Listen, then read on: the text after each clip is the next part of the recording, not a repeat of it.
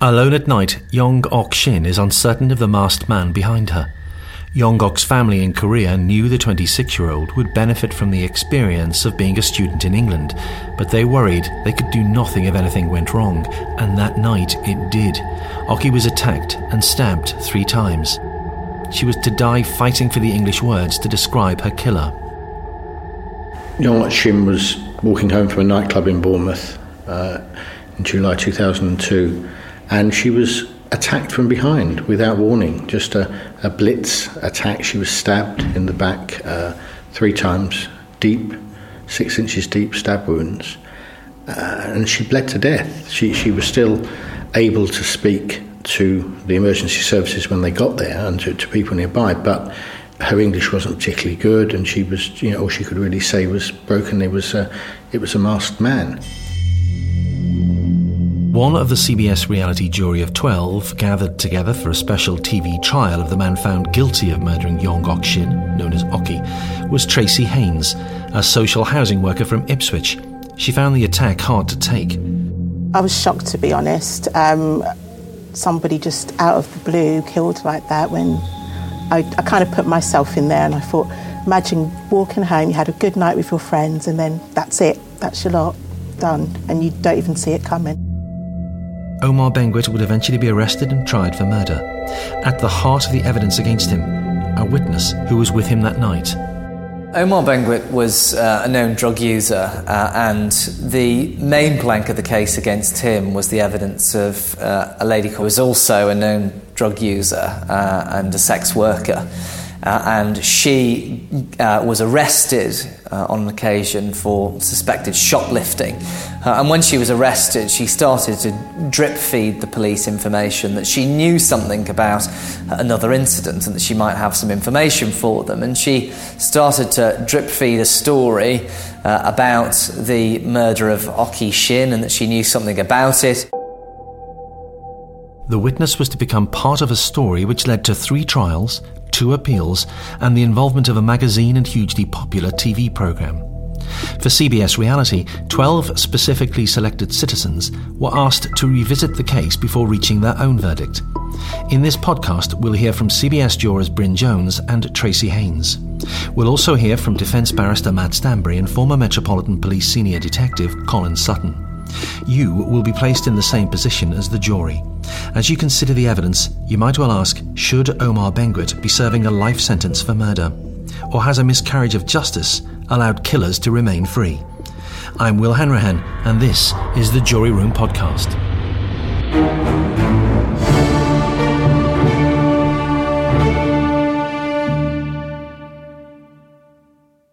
The death of Oki Shin, a student in Bournemouth learning English, resonated deeply with the CBS reality jury. It was because of how vulnerable she was without necessarily realising it. Uh, I've, I've got a lot of goosebumps there, just the thought, because uh, an overseas student is, is quite often alone, um, in as much as she has no family, she's got friends. Um, I had a, a, a, a colleague from Hong Kong whose son came to university in, in Newcastle, and I became his, his uncle, if you like. Yeah. Just in case I, I had no real contact with him, but he always had somebody to contact if there was an emergency, and I would have been there for him. This girl didn't have that, and she's, she's wandering home on her own, suddenly become aware of a masked man behind her and tried to run away, but stabbed three times. And an awful way to die is to bleed out three times, especially if it hasn't gone through your heart, where it would be instant. And she's fighting for the English language yes. at that point yeah. to describe what had happened to her. Students, particularly foreign students, sometimes are unaware of the dangers. Colin Sutton, one time senior detective at London's Metropolitan Police.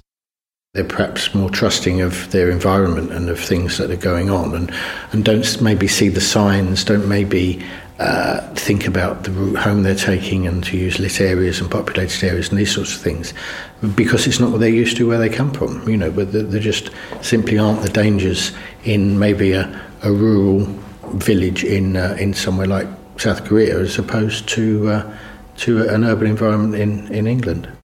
Oki had suffered a so called blitz attack, which Colin Sutton explains. Just a, a random attack that just happens quickly before anyone can realise what's happening. You know, nobody nobody gets a chance to intervene, not the victim nor any bystander, because it just happens. It's over and done very quickly.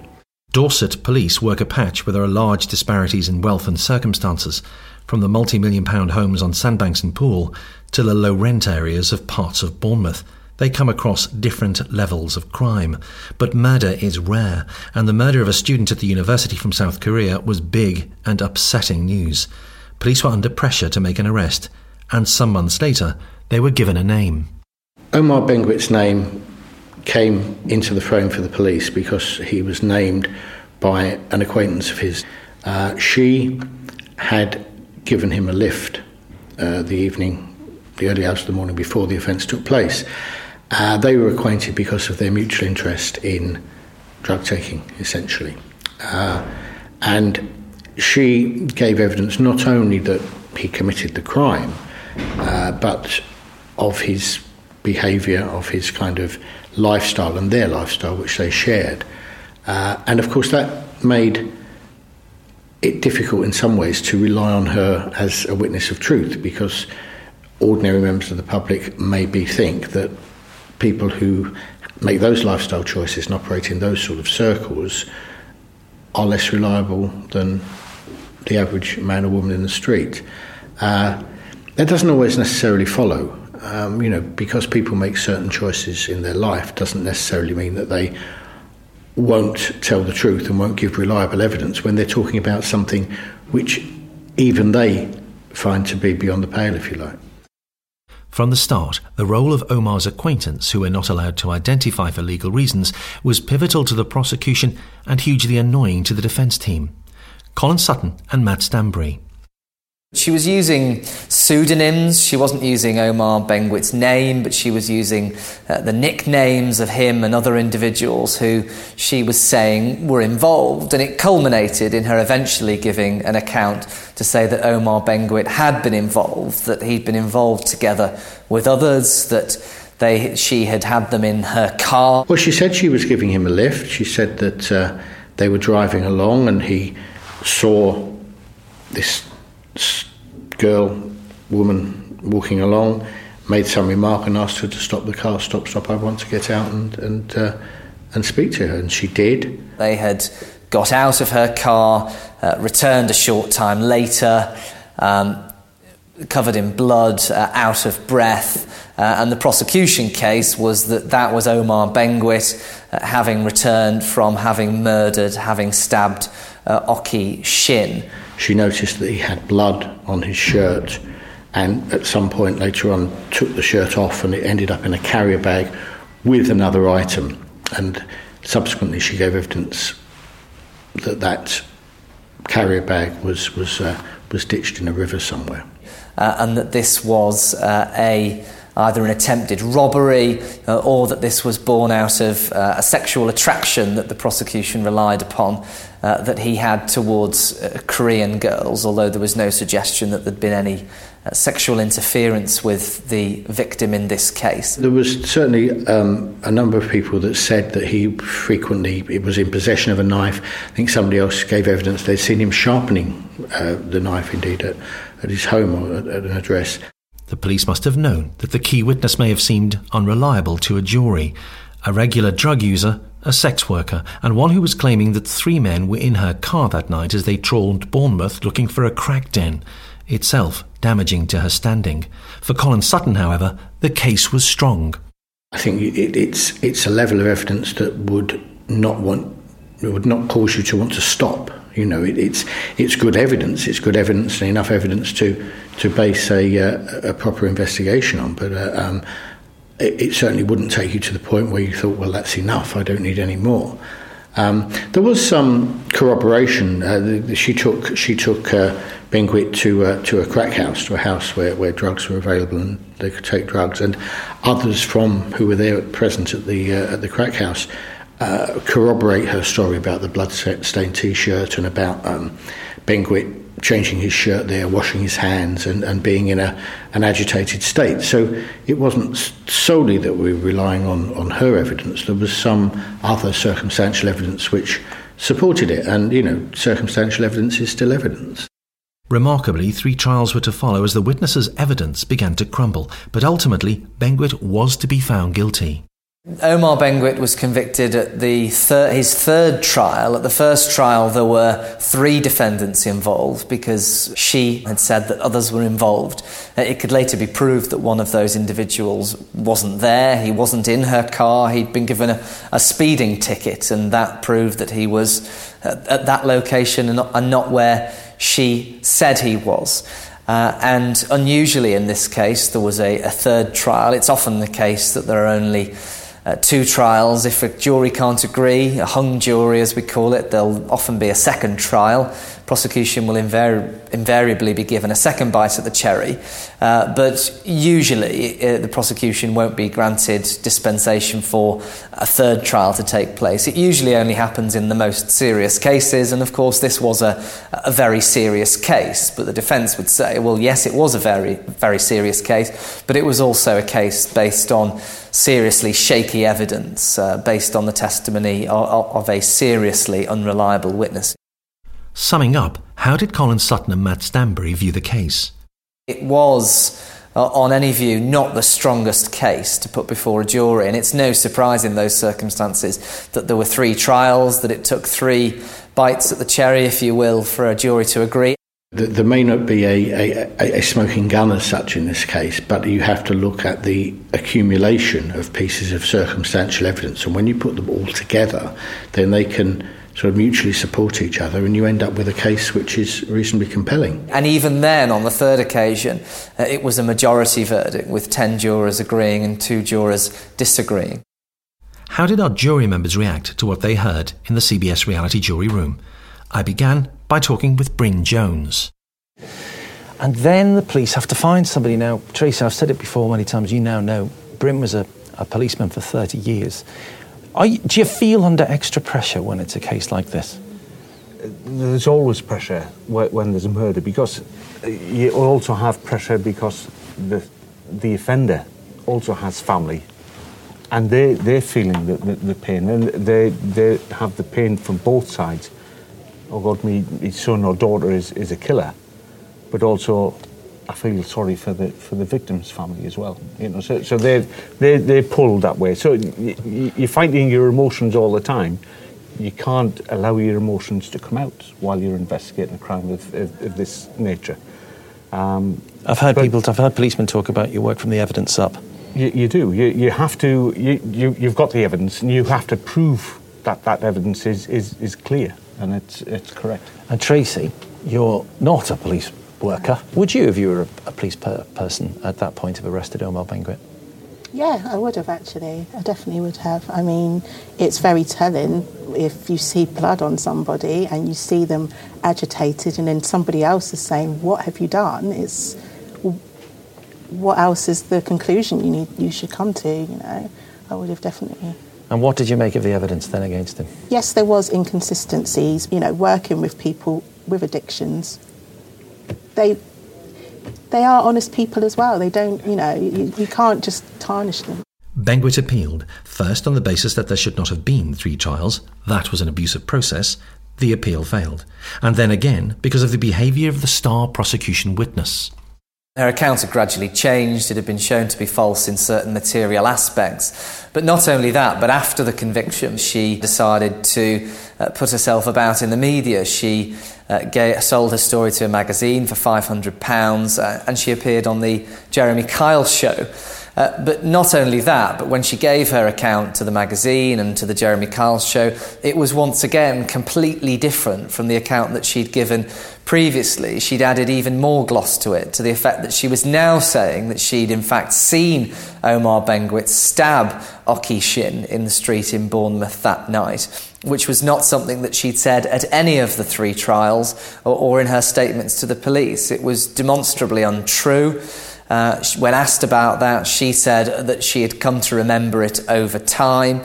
Uh, but the defence say that this was hugely uh, significant and damaging evidence because it showed that she was not only unbelievable at the trial, but she was frankly someone who was not worthy of belief as to her account whatsoever because she simply couldn't tell the same story twice. And in those circumstances, the defence would say that her evidence was of no evidential value and, and couldn't be used, as it was used at the trial, uh, to prop up an otherwise weak circumstantial case. And the defence introduced another sensational argument for the release of Omar Benguit. They named a potential other killer, a man called Danilo Restivo, an Italian native living in Bournemouth, who they said had killed Yong Ok Shin. Danilo Restivo was a man known to the police. He was a killer who had struck twice against women. He'd killed in a place called Potenza in Italy. He'd barely known his victim, pounced on her outside a church, killed her, and left her body on the church rooftop. Suspected by police of the offence, he absconded and moved to Bournemouth. He struck again, killing a mother of two who again he barely knew. Police suspected him and were collecting evidence, including videoing him as he prowled in bushes observing young women. At the trial, there was no mention of Danilo Restivo. Um, there appears to have been a public interest immunity application made by the prosecution at the time uh, in relation to the fact that there were investigations ongoing into Mr. Restivo. Uh, and that means uh, it, it in practice that the defence weren't given any information about the fact that he was a man under investigation. But he'd been convicted of a murder in 19 in the early 1990s, uh, and he was convicted of a murder later in 2002 uh, in the Bournemouth area. So his existence, the fact that he was somebody who uh, committed multiple murders against young women was obviously something that the defence, had they known about it, uh, would have wanted to put before the jury. It's something they would have wanted to at least invite the jury to consider to say, well, look, here's a man living in the area. Restivo was known to be living in Bournemouth at the time. Uh, the attacker uh, of Miss She was uh, wearing uh, a mask. Uh, Restivo was known on occasion to wear a balaclava. They said, well, there's a similarity there. Attacks on young women, somebody wearing a balaclava or a mask. The defence, at the very least, would have wanted to put that before the jury to say, look, here's the possibility of somebody else in the area who could have committed this murder. They didn't have that opportunity. Uh, and at the appeal, they said that that was another reason why the conviction was unsafe, that the jury ought to have had the opportunity, at least, to have considered uh, the, that aspect of the case. In the end, the appeal court wasn't satisfied that there were sufficient similarities between the Restivo murders uh, uh, and this particular case. They said that there were differences. The victims in the other cases were murdered, for example, uh, in the daytime. The victims in the other cases were women that were known to Mr. Restivo. Um, but the defence would have said, look, that, that's all well and good, but that notwithstanding, these are still uh, murders of young women. The similarity cannot be denied. You have a, in effect, a serial killer, a killer of multiple women who is living in the area at the time. That, that is something that is highly relevant. The appeal court dismissed both parts of the new evidence as not being enough to quash the conviction of Omar Benguit. On the Restivo claims, the judges said there were not enough similarities with his previous murders to suggest he was the killer of Oki Shin. And as for the unreliability of the witness, the original jury had always known about her background and her character. They still chose to believe her, something which Colin Sutton agrees with. A crime committed in hell doesn't have angels for witnesses.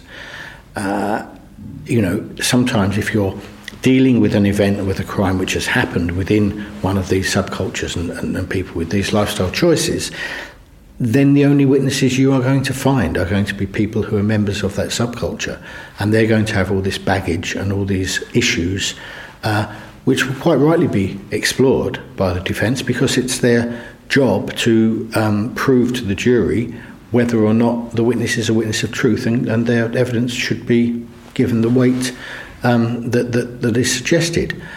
Uh, however, the, you know, when just because somebody chooses to be involved in drugs or prostitution or any of the other kind of things that, that people um, might find unusual, that doesn't of itself mean that their evidence is going to be tainted or unreliable. And so to our CBS reality jury members Tracy Haynes and Bryn Jones. They sat through all of the evidence presented at both appeals. They knew about the potential weakness of the star prosecution witness. I, I went with my gut, to be honest, and I mean, she might have had um, a vendetta against the people that she was accusing. It could be anything, but I tried very hard to separate those stories. And you could lie about one thing, but not lie about another. I mean, it's it's that simple for me. Yeah, it's, it's quite common for offenders to change the story, and witnesses for the offenders, if you like, to change the story three, four, five times. Um, and that's what the investigator's role is, is to sort the wheat from the chaff and, and, and make sure that the, the, the right part of the evidence is found. Would you have been happy if you were on that team, Dorset Police, to take that case to the uh, prosecuting barrister and say, we think this case is going to stand up? I, I do. Her evidence, again, as, as Tracy said, um, the, the defence trying to undermine her because there were too many inconsistencies within that, that, that actual case. But as far as the evidence was concerned, I know we haven't got any forensic evidence that, that we, we are aware of uh, in the jury room. There were two other members of a drug culture in that part of Bournemouth who gave evidence to say that they'd seen him with uh, a knife, and, and that, that's, the sum, that's the sum of it. Yes. Do, do you think, Tracy, that because you protest his innocence, do you think it's possible that somebody who's been proven guilty will just continue to press their evidence, uh, protest their innocence forever, even if they've done it? Yeah, I, I actually do.